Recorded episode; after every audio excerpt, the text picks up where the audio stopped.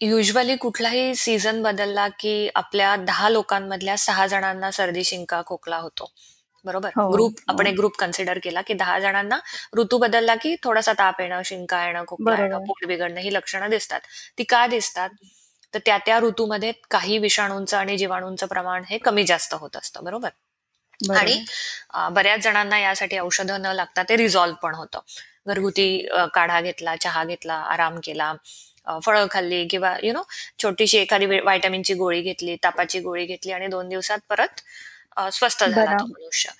त्यातल्या चार जणांना मात्र यातलं काही लक्षणं दिसत नाही. याचा अर्थ हो. ती लोक या विषाणू किंवा जीवाणूच्या संपर्कात येतच नाहीत का? नाही. तर तेही. या विषाणू जीवाणूंच्या संपर्कात येतात. परंतु त्यांची इम्युन सिस्टीम डिफरंटली रिॲक्ट करते. त्यांची immune system we can say जास्त साऊंड असते. त्यामुळे त्यांना लक्षणं दिसत नाही किंवा आजार होत नाही. शिरकाव. मात्र झालेला असतो.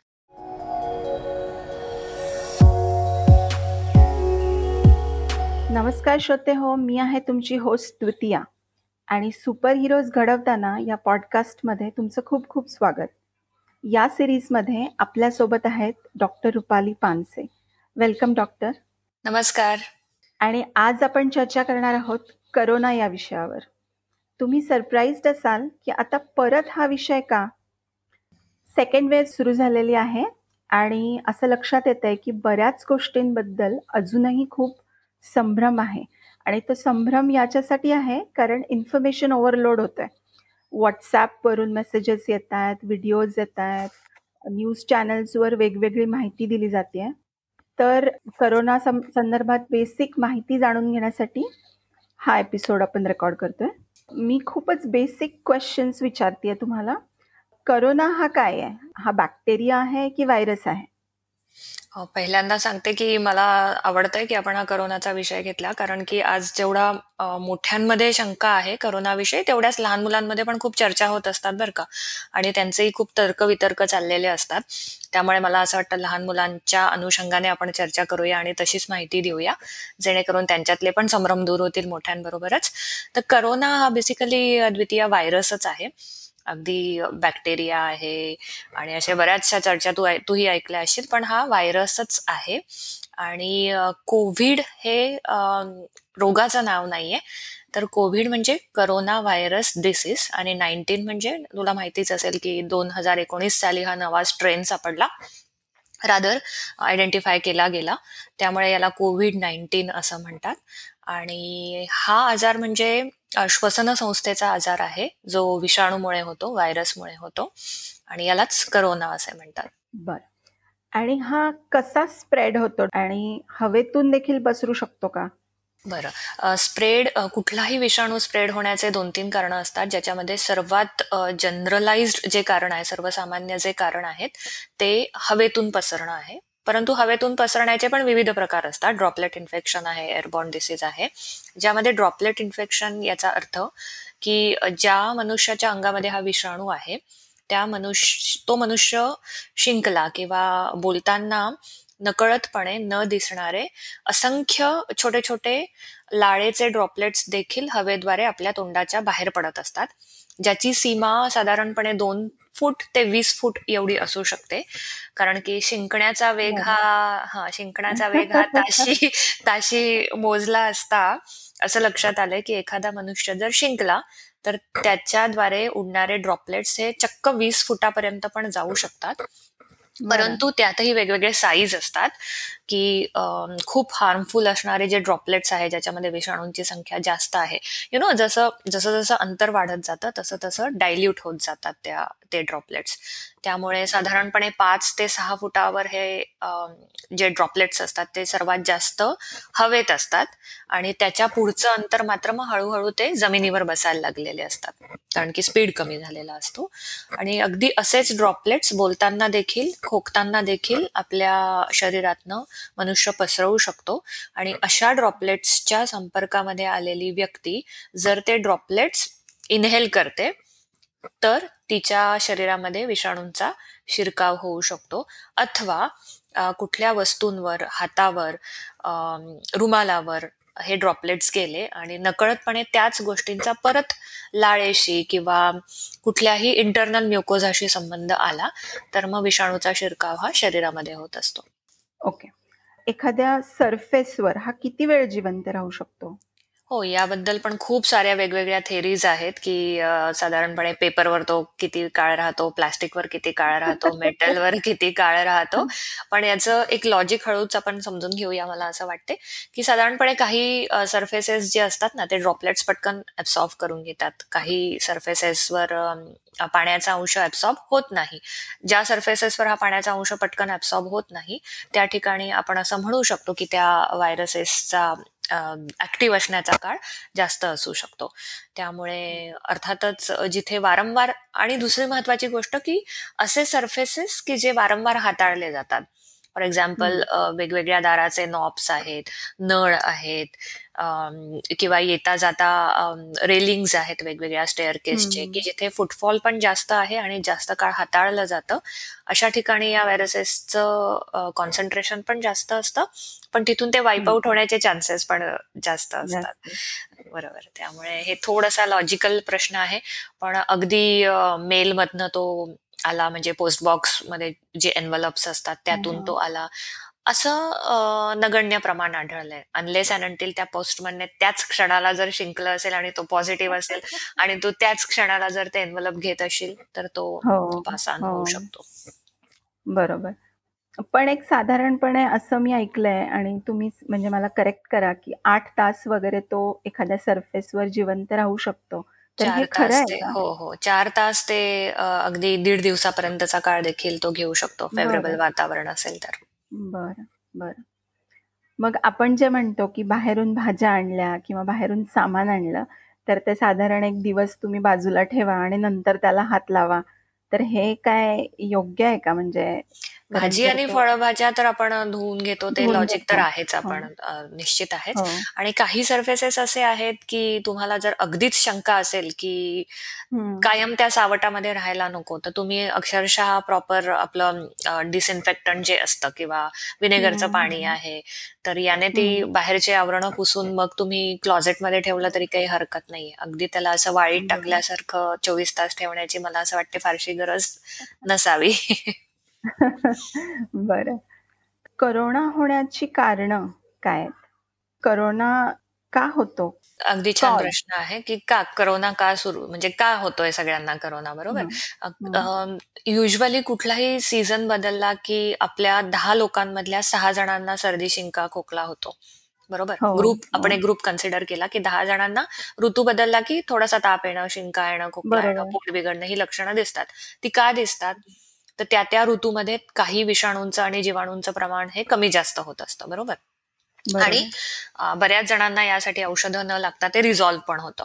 घरगुती काढा घेतला चहा घेतला आराम केला फळं खाल्ली किंवा यु नो छोटीशी एखादी व्हायटमिनची गोळी घेतली तापाची गोळी घेतली आणि दोन दिवसात परत स्वस्थ झाला तो मनुष्य. त्यातल्या चार जणांना मात्र यातलं काही लक्षणं दिसत नाही.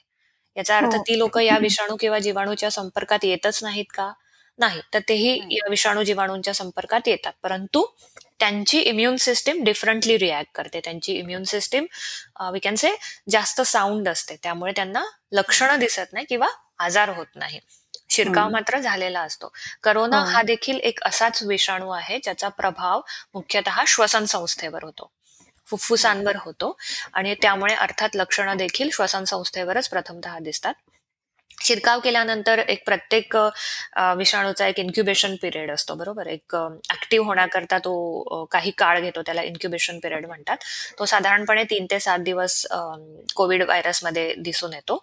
आणि शिरकाव झाल्यानंतर जर तो ऍक्टिव्ह झाला जर इम्युन सिस्टीमने जर प्रॉपरली रिस्पॉन्ड नाही केलं तर तुमची रोगप्रतिकार क्षमता काही कारणाने किंवा जन्मजातच कमी असेल तर तुम्हाला त्याचे सिमटम्स हे इन्क्युबेशन पिरियड नंतर दिसायला लागतात. तर मग करोना का होतो? करोना हा सर्दी खोकल्याचाच एक प्रकार आहे. परंतु हा. नुसता सर्दी खोकला न राहता अगदी फुफ्फुसांच्या शेवटच्या स्तरापर्यंत जेव्हा तो संक्रमित होतो तेव्हा करोना झाला असं आपण म्हणू शकतो. आणि मग याचेच कॉम्प्लिकेशन्स पुढे जाऊन निमोनायटिस होणं किंवा प्लुरल इफ्युजन होणं श्वास न घेता येणं रक्तातील ऑक्सिजनचं प्रमाण कमी होणं इथपर्यंत वाढतं. परंतु परत एक गोष्ट लक्षात ठेवली पाहिजे दहा लोक सहा लोक आणि चार लोक. मग या सहा लोकांमध्ये देखील जर काही जास्तच इम्युन सिस्टीम वीक असलेले लोक असतील. उदाहरणार्थ ज्याला आपण कोमॉर्बिड कंडिशन्स म्हणतो. डायबिटीस आहे हार्ट डिसीज आहे किंवा काही इम्युन सिस्टीमशी रिलेटेड अजून काही रोगप्रतिकारक क्षमता कमी करणारे आजार आहेत. जसे कॅन्सर आहे प्रेग्नन्सी आहे. प्रेग्नन्सी हा आजार नाहीये परंतु प्रेग्नंट बाईची इम्युनिटी हो. ही खूपच कमी झालेली असते. त्यानंतर ओल्ड एज आहे. तर या व्यक्ती रादर ही कॅटेगरी याला जास्त प्रोन ठरते. त्यामुळे हा साधा सर्दी खोकला न राहता थोडासा धोकादायक करोनाकडे जाऊ शकतो. बर. आणि तुम्ही म्हटला की त्याला ऍक्टिव्हेट व्हायला सहा ते सात दिवस जातात. तीन ते म्हणजे सात दिवस. तीन ते सात दिवस. तो जेव्हा श्वसन संस्थेत जातो तेव्हा त्याच्यानंतर एवढे दिवस त्याच्यानंतर शरीरामध्ये काही घडामोडी होतात. विषाणूच्या ज्या बाहेरची लेअर असते सेलची ती डिझॉल्व्ह होते. त्याच्याबरोबर शरीरातल्या काही अँटीबॉडीज बाइंड होतात. आणि मग यु नो सॉफ्टवेअर आता तू सॉफ्टवेअर मधली त्यामुळे तुला ते समजू शकतं की व्हायरस आल्यावर सिस्टीममध्ये काय गडबड होते. हो. अगदी तशीच हो. गडबड वेगवेगळी संप्रेरक असतात. ती सिक्रेट केली जातात. आणि मग डिसाईड करते बॉडी की अरे हा व्हायरस आहे ही फॉरेन बॉडी आहे. त्याला मग एक अँटीजेन जोडला जातो. अँटीजेन जोडला जातो शरीरातला. आणि मग आयदर तो त्या फॉरेन बॉडीला डिस्टर्ब करतो पण जर इम्युन सिस्टीमने प्रॉपर वर्क नाही केलं तर तुझ्या शरीरातल्या सेल सुद्धा मग डिस्ट्रक्ट व्हायला सुरुवात होतात. मग ही ती लेटर स्टेज आहे. बरं. आणि करोना झालाय याचे सिमटम्स काय आहेत? म्हणजे कसं समजावं माणसाने की करोना झालाय? बरोबर. अगदीच आता सुरुवातीपासून विचार करायचा झाला तर आता सगळ्यात महत्वाचं एक आयडेंटिफिकेशन मार्कर आपण म्हणूयात की करोना असलेल्या व्यक्तीशी माझा संपर्क आला आहे. बरोबर? त्यामुळे ऑब्व्हियसली मला आता सिमटम्स दिसत नाहीये पण मी वॉच करायला हवं. उदाहरणार्थ डॉक्टर मंडळी आहेत रुग्ण नर्सेस आहेत किंवा कॉन्टॅक्टमध्ये येणारी सगळी लोक आहेत यांना दररोज सिमटम्स वॉच करायला लागत असणार. पण जर करोना करोना नाही माझ्या लक्षात नाही आलं की कोविड असलेल्या व्यक्तीशी माझा संपर्क झाला आहे. परंतु मला अचानक ताप आला आहे प्रचंड थकवा आलेला आहे. पायामध्ये गोळे येत आहेत. पोटात कळ येऊन एखाद दुसरी लूज मोशन झाली काहीही कारण नसताना खाण्यापिण्यात काहीही बदल झालेले नसताना अचानक एखाद दुसरी मोशन झालेली आहे. ताप हा व्हायरस व्हायरल फिवर सारखाच हा दोनच्या पुढे असतो एक ते दोनच्या पुढे असतो ताप. तो ताप सतत येतो आहे. आणि युजली तीन ते चार दिवसानंतर हा ताप कमी व्हायला पाहिजे व्हायरल फिवर पण तो जर वाढतोच आहे त्याच्याबरोबर खोकलाही सुरू झाला आहे तर डेफिनेटली करोनाची शंका घ्यायला हरकत नाही. आणि अशा परिस्थितीमध्ये आयडियली वेळ वाया न घालवता आपल्या फॅमिली फिजिशियनला भेटणं कधीही काय म्हणतो आपण एक लॉजिकल गोष्ट असेल. घरातच राहून कृपया तुम्ही स्वतःवर उपचार करून घेऊ नका. मुख्यतः घाबरू नका डॉक्टरकडे जायला. आणि डॉक्टरांनी सांगितलेल्या गोष्टी करवून घ्यायला. बरं.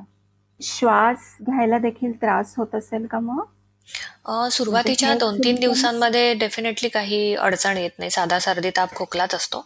परंतु जसं आपण म्हटलं ना की विषाणूंची शरीरातली संख्या जेव्हा वाढत जाते तेव्हा त्याचा अप्रोच किंवा त्याची पोहोच ही लंग्स मधल्या छोट्या छोट्या अल्विओलाय पर्यंत जाते. म्हणजे बेसिक जे युनिट आहे लंगचं किंवा श्वास घेण्याचं जे बेसिक युनिट आहे तिथपर्यंत हो. गेलं की मग डेफिनेटली श्वास घ्यायला त्रास होतो. ऑक्सिजन सॅच्युरेशन कमी जास्त होतं. बरं बरं.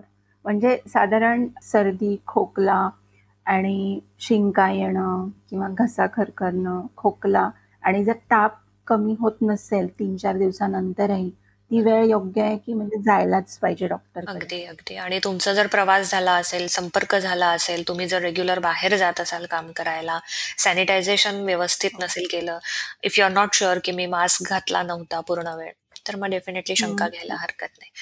बरं. बरं डॉक्टर करोना हा जीवघेणा आहे का? म्हणजे जर समजा नॉर्मल माणसाला करोना झाला तर त्याचा मृत्यू होऊ शकतो का? नॉर्मल याचा आपण एक आता एक नॉर्मल शब्दाची आपण एक व्याख्या बघूया. कारण की मी जसं म्हटलं तसं अगदी साधा सुद्धा इन्फ्लुएन्झा सारखा हा फ्लू व्हायरसच आहे. बरोबर? त्यामुळे तू बघितलं असेल की तुझ्या आजूबाजूच्या अनेक लोकांना तर कळलंही नाही की मला करोना होऊन गेला मे बी त्यांनी नंतर टेस्ट केली असेल अँटीबॉडीज पॉझिटिव्ह आल्या असेल आणि मग कळलं असेल. आणि काही जण अगदी आपण जवळचे बघितले अनफॉर्च्युनेटली विटनेस केलंय की अगदी हा हा म्हणता व्यक्ती होती आणि गेली अचानक.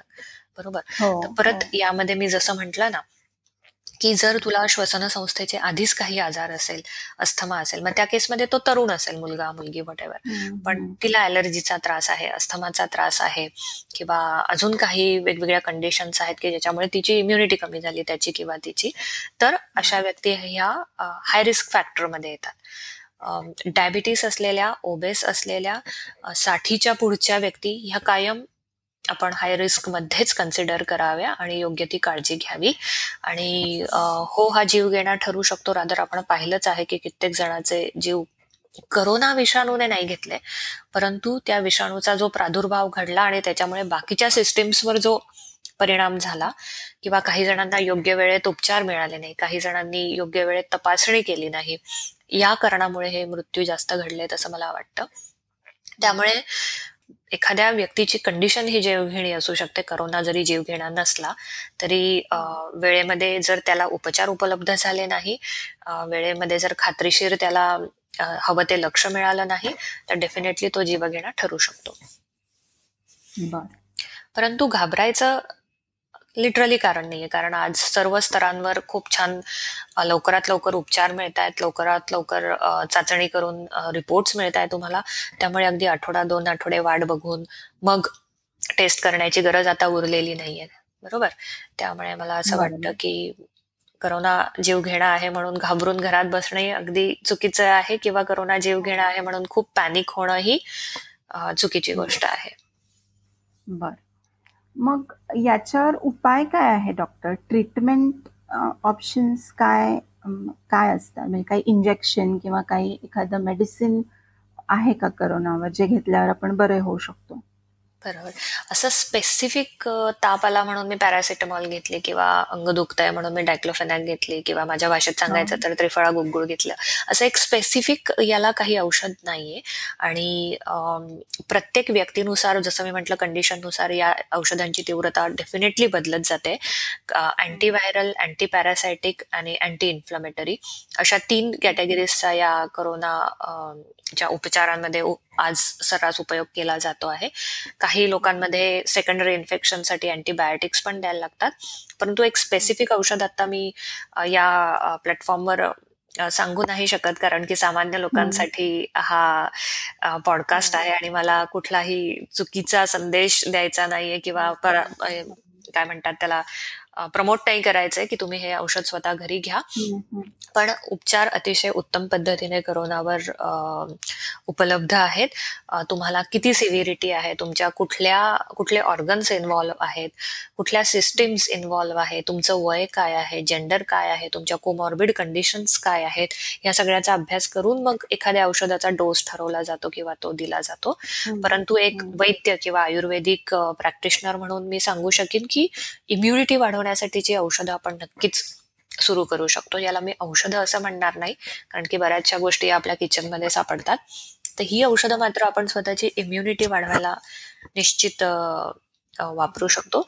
आणि जसं तू म्हटलीस की करोना होऊ नये म्हणून काय करायचं तर अर्थातच विषाणूचा संपर्क जर आला नाही तर करोना होणार नाही.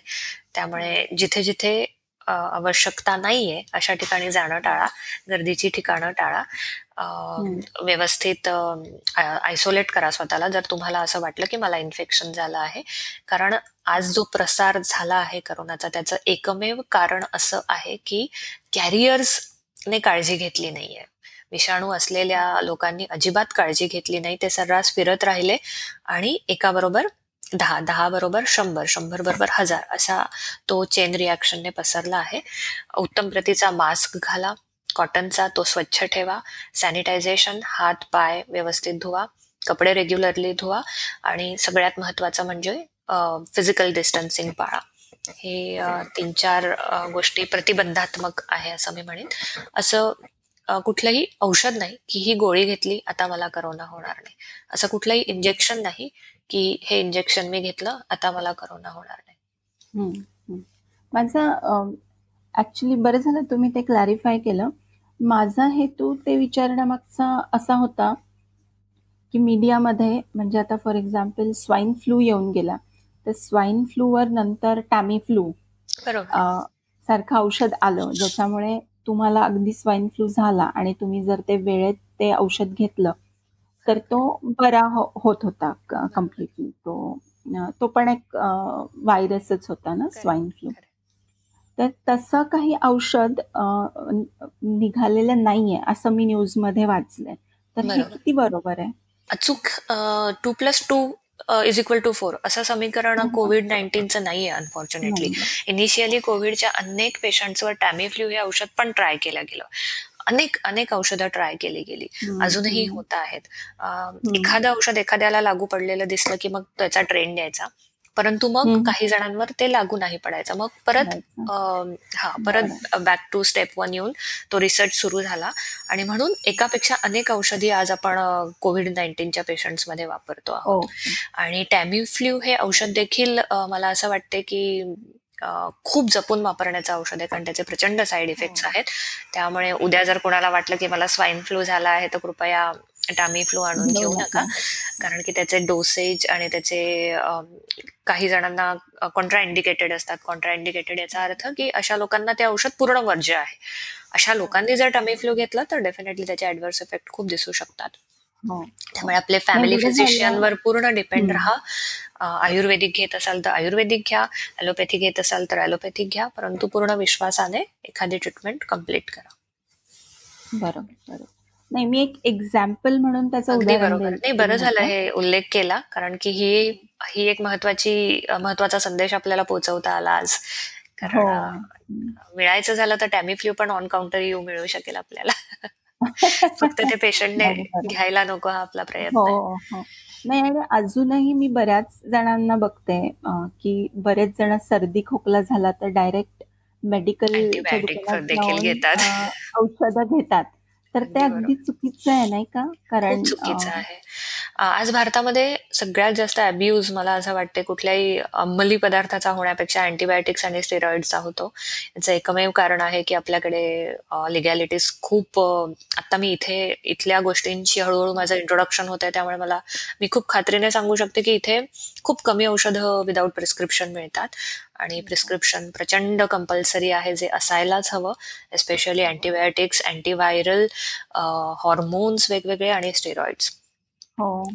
त्यामुळे जरी पेनकिलर असेल तरी ती स्वतःच्या मनाने घेणं हे अतिशय तुम्ही तुमच्या शरीराबरोबर खूप मोठा खेळ खेळताय हे लक्षात ठेवावं. आता दवाखान्यात ऍडमिट कधी व्हावं? किंवा कोणाला गरज आहे दवाखान्यात ऍडमिट व्हायची? बरं. हाय रिस्क फॅक्टर जसा मी पूर्वी उल्लेख केला आहे. बरोबर. त्या. त्या सगळ्या कॅटेगरीजने डॉक्टरांचा फॅमिली फिजिशियनचा सल्ला घेऊन अ, त्यांच्या सांगण्याप्रमाणे त्वरित ऍडमिट व्हावं. घरी वाट बघू नये.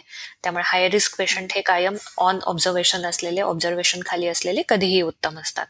अ, अ, जेणेकरून त्यांची मानसिक स्थिती पण सिक्युअर राहते त्यांचं घरच्यांचं पण आणि त्यांचं पण एक सपोर्ट असतो मानसिक आधार असतो की काही. झालं तर. माझ्या जवळच्या व्यक्तीला त्वरित मदत मिळू शकते दुसरी गोष्ट प्रेग्नंट जी काही प्रेग्नंट बाई आहे तिला कुठल्याही सेमिस्टरमध्ये करोनाचं इन्फेक्शन झालं तर निश्चित तिला ऑन ऑब्झर्वेशन ठेवायला हरकत नाही आणि मला असं वाटते बाकीच्या कॅटेगरीजमध्ये तुमचे फॅमिली फिजिशियन सांगतील तेव्हा त्वरित उपचार घेण्यासाठी दाखल होणं हे कधीही चांगलं राहील. म्हणजे आता जी सेकंड वेव्ह सुरू झालेली आहे याच्यामध्ये जर तुम्हाला सर्दी खोकला झाला असेल तर एकतर स्वतः उपचार करू नयेत. म्हणजे मेडिकल स्वतः निदान करू नका. निदान करू नये. उपचार तर नाही नाहीच निदान देखील करू नका. खरंच. आणि मेडिकलमध्ये जाऊन त्या माणसांकडून गोळ्या घेऊ नका मनाने डॉक्टरकडे जाऊन दाखवणं आणि ऑब्झर्व करून वेळेत अप्रोच करणं प्रॅक्टिशनरला. महत्वाचं आहे खूप महत्वाचं आहे आणि या काळात अजून एक गोष्ट प्रकर्षाने बदलली आहे मेडिकल प्रॅक्टिसमध्ये की पूर्वी कसं आम्ही डिस्करेज करायचो पेशंट्सला की टेलिफोनवर तुम्ही कन्सल्ट करू नका पण हा एक. काळ पूर्ण जगाने असा पाहिला ना की जिथे फिजिकल डिस्टन्सिंगला इम्पॉर्टन्स दिला गेला फिजिकल कॉन्टॅक्ट येऊ नये म्हणून प्रयत्न केले त्या काळात टेलिमेडिसिनची सर्व माणसांना किंवा रादर सर्व समाजाला खूप जास्त मदत झाली. यु नो आज आपण एकमेकांना बघू शकतो टेक्नॉलॉजी थ्रू त्यामुळे ज्या वेळेस तुम्हाला शक्य नसेल डॉक्टरांकडे प्रत्यक्ष जाणं त्यावेळेस. रिलायबल डॉक्टरांशी तुम्ही टेलिमेडिसिनद्वारे पण अप्रोच करू शकतात. अर्थात मी या गोष्टीला एनकरेज करते असं नाहीये. पण हा देखील एक सेफ ऑप्शन आहे. कारण जेव्हा डॉक्टर तुमच्याशी बोलतो बघतो तेव्हा बऱ्याचशा गोष्टींचं निदान हे होऊ शकतं. आणि इनिशियल डिरेक्शन तुमच्या डायग्नोसिसला आणि ओव्हरऑल लाईन ऑफ ट्रीटमेंटला मिळू शकते. त्यामुळे स्वतः कुठले निर्णय घेऊ नका. जेव्हा प्रत्यक्ष डॉक्टरांकडे जाणं शक्य नसेल तेव्हा अशाही गोष्टींचा तुम्ही उपयोग करून घेऊ शकता. बरोबर. आता आपण हाय रिस्क पेशंटची व्याख्या केली. आता जे उरलेले जे लोक आहेत त्यांनी घरी राहून स्वतःला क्वारंटाईन करून डॉक्टरांच्या सल्ल्याने औषधं गोळ्या घेऊन हा आजार बरा होऊ शकतो का? अगदी निश्चित. अगदी निश्चित अगदी जर कुठलाही रिस्क फॅक्टर नसेल बीपी नसेल शुगर नसेल किंवा ओबेसिटी नसेल कोलेस्ट्रॉल खूप वाढलं नसेल पेशंट अत्यंत स्ट्रेस खाली नसेल आणि तरुण वयातला असेल ना म्हणजे एक साधारण पन्नाशी पर्यंतचा असेल खूप काही सिव्हिअर सिमटम्स नसतील त्याला. आणि अंडर ऑब्झर्वेशन तो स्वतःचा चेकअप करत असेल ऑक्सिजन सॅच्युरेशन मोजत असेल बीपी घेत असेल तर अगदी शंभर टक्के घरी उत्तम प्रकारे उपचार करता येतात. Rather most of the patients असेच बरे झालेत. बरं. टेस्ट कुठल्या स्टेजला टेस्ट करावी आणि किती वेळा करावी? कारण बरेच लोक पॅनिक होताना पण मी बघितली आहेत टेस्ट केल्यानंतर किंवा ते थोडंसं प्रेशर पण बिल्ड होतं ना टेस्ट केल्यानंतर. तो रिपोर्ट येत नाही. मग पुन्हा टेस्ट करायचे. मी बरं बरा झालो की नाही? म्हणजे म्हणून मी हा प्रश्न. विचार हा अगदी बरोबर आहे. कारण की हो आता सुरूच आहे ना. वर्ष झालं पुढचं हो. वर्षही जाणार. किती वेळा टेस्ट करणार राईट हो. जसं मागे मी एक रिपोर्ट वाचला होता की ऑलमोस्ट सिक्स्टी पर्सेंट पॉप्युलेशन जे आहे ते आता ऑलमोस्ट म्हणजे नॉट सिक्स्टी पर्सेंट पण रिच होतंय की सिक्स्टी पर्सेंट पॉप्युलेशन हे अँटीबॉडीज पॉझिटिव्ह आढळण्याची शक्यता आहे. त्यामुळे कुठे ना हो. कुठे बऱ्याच जणांचा संपर्क येऊन गेला आहे. टेस्ट वारंवार करण्याची अजिबात गरज नाहीये. बरा झाल्यानंतर जी टेस्ट करावी लागायची त्याचंही प्रमाण असं मला असं वाटतं की आता खूप कमी झालं आहे. सोशल टॅबूमुळे खूप साऱ्या टेस्टचं प्रेशर मला असं वाटतं येतंय. सोसायटीमध्ये असो हो. शाळेमध्ये असो किंवा वर्कप्लेसमध्ये असो. काही ठिकाणी आता मला असं वाटतं जिथे ऍक्च्युअल वर्कप्लेसला जायला सुरुवात झाली आहे तिथे बऱ्याच जणांनी कंपल्सरी केली आहे. ट्रॅव्हलचंच तू उदाहरण घे. आज मला जर ट्रॅव्हल करायचं झालं आउट ऑफ स्टेट म्हण किंवा आउट ऑफ कंट्री म्हण तर. मला बहात्तर तास आधी बहात्तर तास आधी तिथे पोहोचण्याच्या बहात्तर तास आधी मला ती टेस्ट केलेली लागते. त्यामुळे there are so many criterias for this पण तू घरी आहेस तू आजारी आहेस तुझ्या डॉक्टरांनी जेव्हा सांगितलंय की टेस्ट कर तेव्हाच ती टेस्ट करणं गरजेचं आहे. बरोबर? अशा वेळेस कुठूनही प्रेशर आलं तर खरं तर हा टॅबू पाळायला नको खरं आजकाल की टेस्ट करून आम्हाला पुरावा द्या. की तुम्ही पॉझिटिव्ह नाही आहात किंवा पॉझिटिव्ह आहात. कारण एनिवे सोशल डिस्टन्सिंग आपण पाळतो आहे फिजिकल डिस्टन्सिंग पाळतोय मास्क लावतोय सॅनिटेशन चालू आहे. तर मला असं वाटते की या गोष्टीचा खूप मोठा बागुलबुवा करू नये. तेवढंच अवॉइड पण करू नये. कारण याचं कारण असं आहे की एकदा तुम्ही पॉझिटिव्ह आलात की त्याच अनुषंगाने तुझे उपचार सुरू होतात. बरोबर?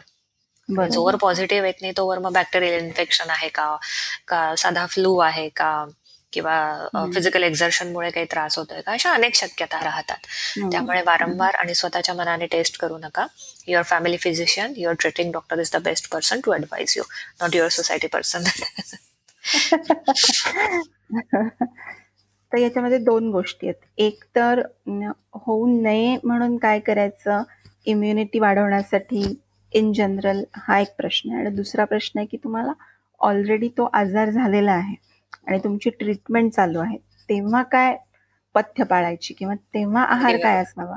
बरोबर. होऊ नये अर्थात होऊ नये हा एक वेगळा स्वतंत्र आपण पॉडकास्टचा टॉपिक घेऊ शकतो खरं तर की लाईफस्टाईल कशी असावी आहार कसा असावा. रोजचं वागणं कसं असावं कारण immunity is not build in a day जसं रोम एका रात्रीत बांधलं नाही गेलं तसं इम्युनिटीलाही अनेक वर्ष लागतात. तर it's a part of your lifestyle it's not a regime so आपण पथ्य काय पाळावे याच्याकडे जाऊया.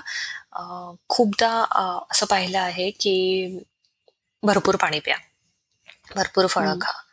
आणि व्हायटॅमिन्स घ्या. असे तीनच सल्ले आज दिल्या जात आहेत. परंतु आयुर्वेदाच्या दृष्टीने आम्ही पाहिलं ना तर ही खूप नाजूक अवस्था असते. की ज्याच्यामध्ये शरीराला इम्युनिटीला काम करण्यासाठी आणि पोटाला आराम देणं गरजेचं असतं. बरोबर? त्यामुळे खूप हेल्दी खाण्याच्या नादात खूप न्यूट्रिशस खाण्याच्या नादात ॲपेटाईट बिघडतो पचनसंस्था बिघडते कॉन्स्टिपेशनचा त्रास सुरू होतो इंडायजेशन होतं आणि ओव्हरऑल रिकव्हरीचा पिरियड वाढतो असं आम्ही ऑब्झर्व केलेला आहे. आयुर्वेदामध्ये पथ्यकल्पना ही इतकी सुंदर कल्पना आहे की it encourage it encourages your body to heal on itself so आयुर्वेदातल्या काही पथ्यकल्पना जर तुम्ही कोविडमध्ये वापरल्या ना त्याचा खूप चांगला फायदा होताना दिसतो. आयुर्वेदाचं पहिलं जे रूल आहे जो थंब रूल आहे तो अननेसेसरीली आजारी असताना पोटावर भार टाकू नका. त्यामुळे जे काही हलकं आहे जे काही इझिली बॉडीमध्ये ऍब्सॉर्ब होईल ऍसिम्युलेट होईल आणि न्यूट्रिशियस असेल अशाच गोष्टी आम्ही ऍडवाइस करतो. ज्याच्यामध्ये मुगाचं कढण आहे ज्याच्यामध्ये ते अगदी पातळ कढण असतं. हो. किंवा लहान बाळाला आपण जेव्हा खाणं सुरू करतो तेव्हा जो काही भातावरचं पाणी देतो ते फोडणी दिलेलं पाणी आहे लाल भोपळ्याचं सार आहे किंवा. तांदूळाची पुरीच्या साईज एवढी छोटीशी भाकरी आहे सैंधव आहे लोणी आहे या गोष्टी आम्ही प्रमोट करतो. आंबट फळं आम्ही ऍडवाइस करत नाही कारण की श्वसन संस्थेचं इन्व्हॉल्व आहे. व्हायटामिन सी आम्हीही देतो फळं आम्हीही ऍडवाइस करतो पण थोडीशी वेगळी असतात आयुर्वेदिक लोकां आयुर्वेदिक वैद्यांची चॉईस आवळा आम्ही आम्ही आवळा ऍडवाइस करू पण आम्ही लिंबू ऍडवाइस नाही करणार. लिंबाने बऱ्याच जणांना त्रास होतो हे सरसकट ऑब्झर्व केलेली गोष्ट आहे. हो, पण आवळा हो. चूर्ण आहे आवळा सरबत आहे कोकम आहे व्हायटामिनसाठी व्हायटामिन सी साठी कोकम हा एक अतिशय उत्तम स्त्रोत आहे. काळ्या मनुका आहेत अंजीर आहेत या साध्या साध्या गोष्टी आम्ही प्रमोट करतो. रोजचा वरण भात भाजी पोळी हा पेशंट पचवूच नाही शकत. त्यामुळे मग असे हलके हलके पदार्थ हळूहळू नंतर मग पेशंट बरा झाल्यावर मग तुम्ही त्याला हाय प्रोटीन डाएट वगैरे सुरू करा. तर अशा गोष्टी सुचवतो. खजुराचं सरबत आहे अमसुलाचं सरबत आहे सार आहे अमसुलाचं मुगाचं कढण आहे. त्याच्यानंतर साधं आपलं नाचणीची पातळ उकड आहे ज्वारीची पातळ उकड आहे. असे सेमी सेमी सॉलिड ताजे पचायला हलके ज्याच्यामध्ये सैंदव टाकलेले आहे मिरेपूड टाकली आहे सुंठ टाकलेलं आहे आता हे सगळे हर्ब्स काय ताप कमी करणारे सर्दी कमी करणारे श्वसन संस्थेवर उत्तम काम करणारे आहे अँटीबॅक्टेरियल आहे अँटी इन्फ्लामेटरी आहे अँटीपायरेटिक हो. आहेत हे सगळे स्पायसेस हो. तर ह्याचा उपयोग करून आम्ही मेडिसिनल डाएट देतो असं तू म्हणू शकतेस. बर बर. सो तुम्ही म्हणताय हलका आहार आणि पथ्य. तर याच्यावर तुमचा एक ब्लॉग आहे. त्या ब्लॉगची लिंक मी आपल्या श्रोत्यांसाठी खाली देईन. जेणेकरून लोक त्या ब्लॉगमध्ये जाऊन वाचू शकतात की तुम्ही जे तुम्ही ज्या रेसिपीज तुम्ही ज्या गोष्टी सांगितले त्याच्या रेसिपीज त्यांना तिथे मिळू शकतील. आणि उदरस्थामध्ये देखील हा उदरस्थामध्ये हो. देखील पूर्ण चॅप्टर डेडिकेट केलंय याला. खरंय. तर श्रोते हो डॉक्टरांनी उदरस्थ नावाचं एक पुस्तक लिहिलेलं आहे जे पूर्ण आहारावर आहे आणि पथ्य अन्न असं म्हणून एक टोटल चॅप्टर त्याच्यामध्ये आहे. जो तुम्ही वाचू शकता जिकडे हे सगळे रेसिपीज लिस्टेड आहेत. तर त्याची लिंकही मी देईन या पॉडकास्टमध्ये तुम्ही म्हणताय हलका आहार मग नॉनव्हेज अंडी किंवा नॉनव्हेज सूप हे चालेल का? अगदी छान प्रश्न विचारलास. कारण की बरेचदा हलका आणि जड आहाराच्या डेफिनेशन फार वेगळ्या असतात आपल्याकडे की हलका म्हणजे नॉनव्हेज हो. नसलेला. आणि मग व्हेजमध्ये भरपूर ग्रेव्ही असलेला आणि काय म्हणतात कोल्हापुरी व्हेज खाल्लं की तो हलका आहार असे डेफिनेशन आहे. पण तसं नाहीये. हो नॉनव्हेज खायला अजिबात हरकत नाहीये पण कुठल्या फॉर्ममध्ये तुम्ही देता पेशंटला हे खूप महत्वाचं आहे. पेशंट धडधाकट असताना त्याने जर तंदुरी चिकनवर ताव मारला बिर्याणी खाल्ली किंवा चिकन करी खाल्ली तर हरकत नाहीये. परंतु पेशंट व्यक्ती ती आजारी असेल आणि तिचा ऍपेटाईट कमी असेल तर चिकन सूप देणं कधीही चांगलं आहे. त्याचीही जरा आयुर्वेदिक रेसिपी खूप वेगळी आहे. तू लिंक देतीच आहे त्याच्यात हो. श्रोते वाचू शकतील. त्याच्यामध्ये आम्ही काही स्पेसिफिक मसाले ऍड करतो. त्याचं प्रमाण वेगळं असतं. पाणी किती टाकावं चिकनचे पीसेस किती ग्राम घ्यावे आणि त्यामध्ये कुठले असे स्पायसेस टाकावे की जेणेकरून ते. सूप पचायला हलकं होईल आणि त्यातल्या प्रोटीनचं ऍसिमिलेशन बॉडीमध्ये व्यवस्थित होईल ऍब्सॉर्प्शन व्यवस्थित होईल.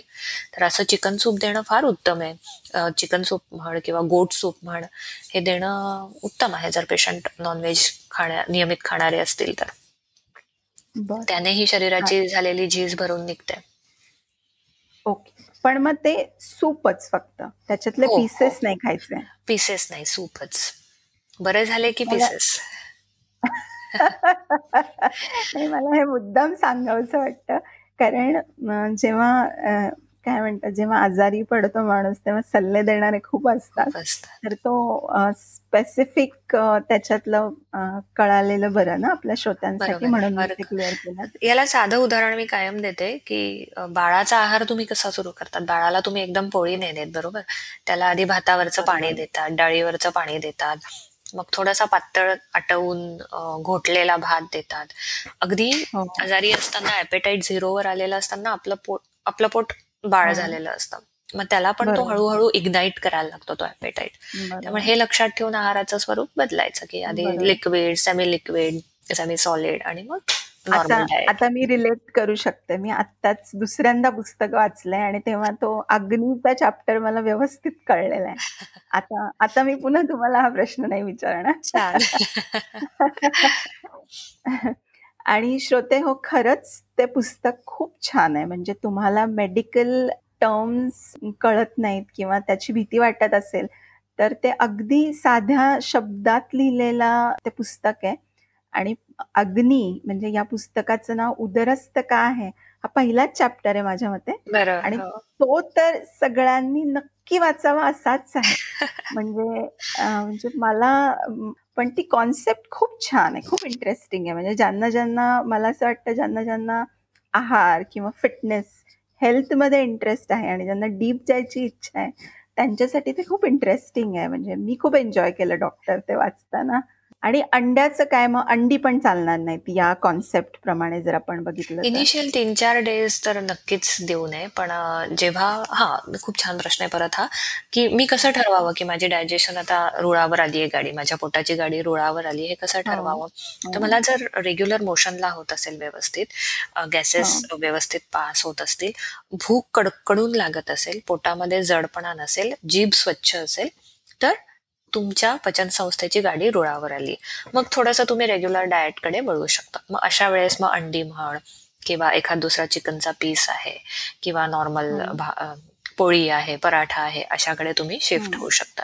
तर हे तीन चार क्रायटेरियाजमध्ये आपण बसतोय का? हे एक चेकलिस्ट करावी आणि मग ठरवावं की अजूनने मला पथ्याची गरज आहे की नाही.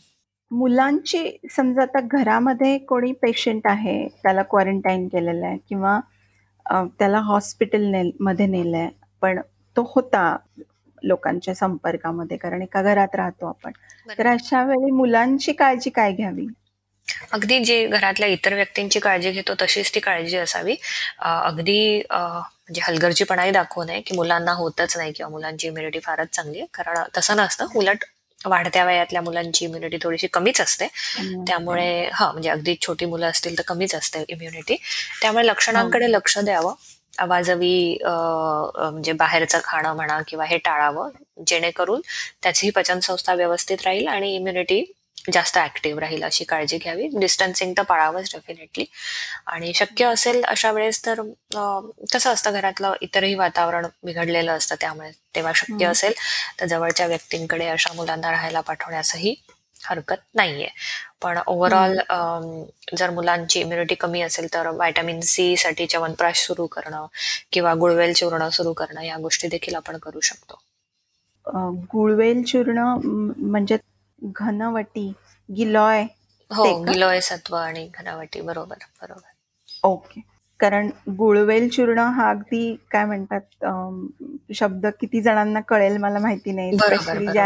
गिलोय किंवा हो गिलोय किंवा अमृता किंवा गुळवेल असं नाव आहे. वाफ घेणं हा एक सल्ला सगळेजण देतात. तर त्याच्याबद्दल पण थोडस सांगा ना डॉक्टर?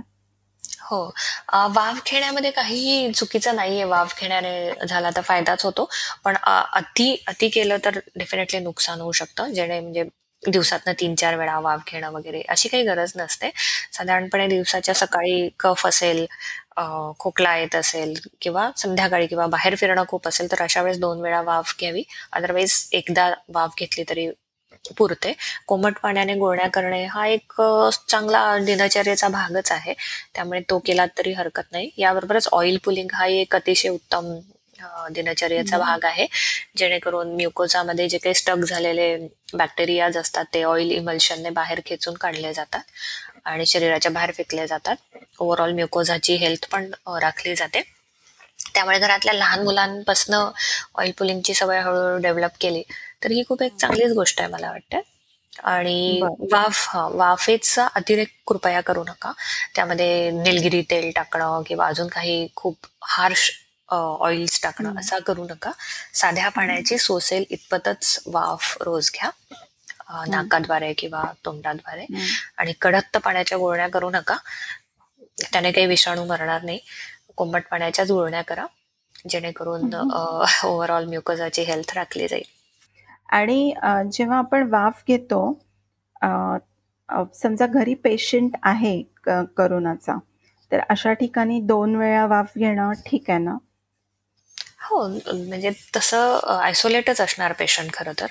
त्यामुळे हो. तसं घाबरायची गरज नाहीये पण जर आयसोलेट अगदीच नाही शक्य आहे तर आयुर्वेदिक धुरींचा पण चांगला उपयोग झालेला आढळतो आणि वाफेचाही चांगला उपयोग झालेला आढळतो. त्यामुळे अवश्य घेण्यास हरकत नसावी. अनलेस अँड आणतील की आग होत नाहीये किंवा कोरडेपणा जाणवत नाहीये खूप तर चालू ठेवावी वाफ आणि गोळण्या कुठल्याही गोष्टीची अति नको. अति अतिरेक करायला नको. किंवा त्याच एका गोष्टीवर डिपेंड राहू नका की मी वाफ घेते म्हणजे एव्हरीथिंग इज फाईन नाव बरोबर? It's a part part of keeping छोट्या छोट्या गोष्टी हेल्दी राहाव्या म्हणून एक कलेक्टिव्ह एफर्ट आहे तो. वाफ काढ्या काढा गुळण्या च्यवनप्राश हे सगळ्या गोष्टी. बर. वाफ घेताना त्याच्यामध्ये जर भीमसेनी कापूर टाकला थोडा ओवा टाकला तर त्याला काही हरकत आहे का? भीमसेनी कापूर जर शुद्ध मिळाला तरच टाका असं मी म्हणेन. कारण की थोडासा तो यु नो सिडेटिव्ह असतो. थोडस त्याने हा. आणि वॅसो वॅसो कॉन्स्ट्रिक्शन होण्याची शक्यता असते त्याच्याने. म्हणजे रक्तवाहिन्या अकुंचन पावण्याची शक्यता असते कापुराने त्याच्याऐवजी मी म्हणेन की अगदी ताज्या तुळशीची दोन तीन पानं टाका तुम्ही. तेवढं सुद्धा इनफ आहे. काही लोक असं पण सजेस्ट करतात की तुम्ही लसूण खा करोना झाल्यावर. तर हे किती योग्य आहे? म्हणजे लसणाची चटणी खा. मी तुला सांगितलं ना असं स्पेसिफिक तू आत्ता लसणाचा विषय काढला इथे माझी एक चायनीज मैत्रीण आहे. म्हणजे कोइन्सिडंटली चायनीज आहे सॉरी करोनाचा आणि चायनाचा जवळचा संबंध आहे. पण तिनेही मला मागे विचारलं होतं की आमच्या चायनामध्ये अगं असं चाललंय की तुम्ही लसणाची वाफ घ्या लसणाचं तेल खा लसण भरपूर लसूण इथे म्हणजे बोलच ठेवा तोंडामध्ये आणि तो सगळीकडे फिरवा वगैरे. असे चित्रविचित्र तिनेही मला ऐकवलंय. त्यामुळे आपल्या भारतातच असं चालतं असं काही नाहीये. तर फक्त लसणाने करोना बरा होत नाही. असं कुठलंही नाहीये की सुंठीने करोना बरा झाला लसणाने करोना बरा झाला असं नाहीये काही. पण kitchen spices help you to keep your immunity good प्रत्येक किचन स्पाइसचं काहीतरी एक स्पेसिफिक रोल आहे. तसा लसणाचा रोल आहे की लसूण हा अँटी मायक्रोबियल आहे अँटी इन्फ्लमेटरी आहे आणि आयुर्वेदामध्ये वातघ्न पण आहे आणि ॲपेटाईट हो. वाढवणारा आहे. त्यामुळे डेफिनेटली जर वाताचा काही त्रास होत असेल श्वसन संस्थेशी रिलेटेड तर लसणाचं. उत्तम कार्य होतं.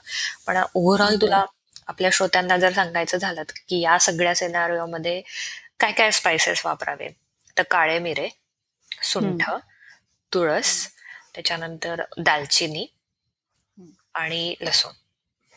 हे पाच स्पायसेस कढीपत्ता.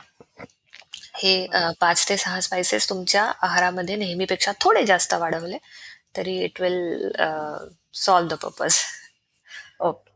आणि ते सुद्धा एकतर काढा जो आपला असतो रेग्युलर काढा जो आपण सर्दी खोकला घेल्या झाल्यावर घेतो तो. आणि शिवाय तुमच्या ज्या रेग्युलर डाएटमध्ये चटण्या असतील किंवा फोडणीसाठी वापरतो तेवढंच. तेवढं बरोबर. औषध म्हणून नका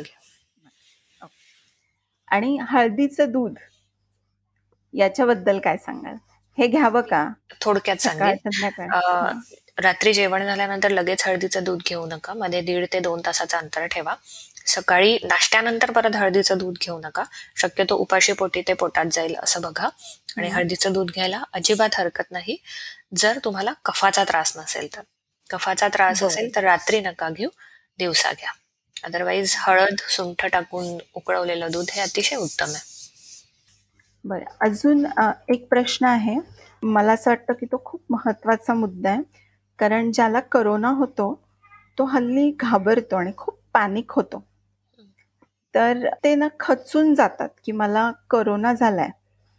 तर अशा लोकांसाठी तुम्ही काय सांगाल? म्हणजे अगदी धडधाकट असणारे ज्यांना अंडरलाईन आजार नाहीये ते पण खचून जातात आणि. शिवाय जे रिस्क फॅक्टर मधले लोक आहेत तेही खचून जातात. तर. तुम्ही अशा लोकांसाठी काय सांगाल? अशा लोकांना काही त्याच्याही आधी मी मीडिया समाजातील इतर लोक त्यांचे शेजारी त्यांचे मित्रमैत्रिणी आणि घरातल्या व्यक्ती यांना सांगू इच्छिते की कृपया कोणीही पॉझिटिव्ह निघालं तर त्याच्याशी म्हणजे त्याला वाळीत नका टाकू काहीतरी फार जगावेगळं हो. झालंय असं त्याच्याकडे बघू नका असं त्याच्याशी हो. तिच्याशी वागू नका कारण की अतिशय डिस्टर्ब करणाऱ्या काही बातम्या मी बघितल्या आणि वाचल्या हो. ज्यामुळे केवळ पॉझिटिव्ह निघालं म्हणून एक स्त्री जाऊन आत्महत्या काय करते म्हणजे तुम्ही असं इतकं निर्दयी वागू नका एक चांगलं हो. सुजाण नागरिक म्हणून प्रतिक्रिया द्या सपोर्ट. द्या त्या व्यक्तीला जेणेकरून त्या त्याचा त्याला एवढं घाबरण्याची गरज नाही पडणार. ज्यांना पॉझिटिव्ह आहेत त्यांनी कृपया पॅनिक होऊ नये. अशा वेळेस अर्थातच मला का झाला मी का पॉझिटिव्ह निघालो असंही वाटण्याची आता शक्यता नाहीये कारण की अर्ध्या अधिक लोकांना हा होतो आहे. त्यामुळे परवा करण्याची गरज नाहीये. टॅबूची परवा करा. परंतु स्वतःच्या हेल्थची परवा करा. काळजी घ्या. लपवून ठेवू नका कुठलेही सिमटम्स जस्टिफाय करू नका कुठलेही सिमटम्स की मी बाहेर गेलो होतो आईस्क्रीम खाल्लं मी असं म्हणून मला झालं असेल. हो. कृपया कॉपरेट करा. डॉक्टरांशी दिलेल्या टेस्ट करा. दिलेली औषधं व्यवस्थित घ्या. एवढं केलं तरी मला असं वाटतं उत्तम आहे. आणि take it as a opportunity की घरी बसायला मिळालंय मला. आजारी आहे मी. आराम करीन. उत्तम उत्तम जे हो. हवंय ते मागून घेईन खायला. आणि बरोबर आवडत्या गोष्टी करेल त्यामुळे असा अप्रोच ठेवला. मला असं वाटतं सगळ्यांनी पण मी तुला परत सांगते. की याचा अर्ध्याधिक कारण आहे लोकांनी घाबरून जायचं ते आजूबाजूचे लोकच आहेत. त्यामुळे त्यांचा सपोर्ट. त्यांचं पॉझिटिव्ह असणं फार गरजेचं आहे आय थिंक श्रोत्यांना हे समजून घेणं महत्वाचं आहे की मृत्यूचं प्रमाण जे आहे करोनामुळे होणारं किंवा करोना झाल्यामुळे बाकीच्या कॉम्प्लिकेशन्स डेव्हलप झाला आणि त्याच्यामुळे पुढे मृत्यू झाला ह्याचं प्रमाण जर आपण बाकी काही आजारांशी कंपेअर केलं तर ते खूप कमी आहे. कमी आहे. बरोबर आहे. त्यामुळं. तसं तसं खूप घाबरून जायची गरज नाही गरज नाही अगदी अगदी बरोबर. त्यामुळे मृत्यूदर हा करोनामुळे होणारा होणारा खरोखर कमी आहे. त्याच्यासाठी बाकीच्या काही गोष्टी जबाबदार असतात आरोग्याच्या. तीच एक फक्त काळजी आहे सध्याच्या. बरोबर. त्यामुळे कृपया आयसोलेट राहा आणि जी ज्या व्यक्ती मोबाईल आहेत म्हणजे मोबाईल इन द सेन्स की ज्यांचा वावर जास्त आहे बाहेर घराच्या ज्यांची. ट्रॅव्हल जास्त होतं अशांना अगदी कळकळीची विनंती आहे की स्वतःसाठी नाही परंतु आजूबाजूच्या लोकांसाठी तुम्ही मास्क वापरा. काळजी घ्या सॅनिटेशन करा. कारण don't be a carrier carrier हो. होणं हे कधीही तुम्हाला पुढे जाऊन त्रास देईल मानसिक. बरोबर कॅरियर बनू नका कॅरियर बनलात तर स्वतःला आयसोलेट करा. बरोबर बरोबर. आणि अजून एक पॉइंट मला आठवला डॉक्टर की तुम्ही सजेस्ट केलं होतं की घरी जर लहान मुलं असतील आणि घरी कोणाला झाला असेल तर त्या मुलांना जर शक्य असेल तर कुठेतरी पाठवा दुसऱ्या घरी. बरोबर बरोबर. अं, आजोळी तर मला एक विचारायचं पण ते कॅरियर्स असू शकतात ना? म्हणजे ऍक्टिव्हेट कॅरियर्स असू झालेल्या शकतात. हो हो त्यामुळे कॅरियर असू ते शकतात. पण त्यामुळे जरा तिथे जाऊनही थोडंसं- त्यांना थोडं आयसोलेट होणं गरजेचं पडेल. आणि ते कदाचित नंतर ऍक्टिव्हेट झालं तर तिथल्या फॅमिलीला फॅमिलीला पण होऊ शकतं. होऊ शकतो बरोबर. तिथे काळजी घेणं गरजेचं आहे. हो. किंवा मग थोडस ऑब्झर्व करून मग पाठवलेलं बरं. केसेस मध्ये मुलं नाही येतात पॉझिटिव्ह धन्यवाद डॉक्टर धन्यवाद श्रोते हो. पुढच्या एपिसोडचं नाव आहे सुपर फास्ट फूड लवकरच भेटूया. Bye bye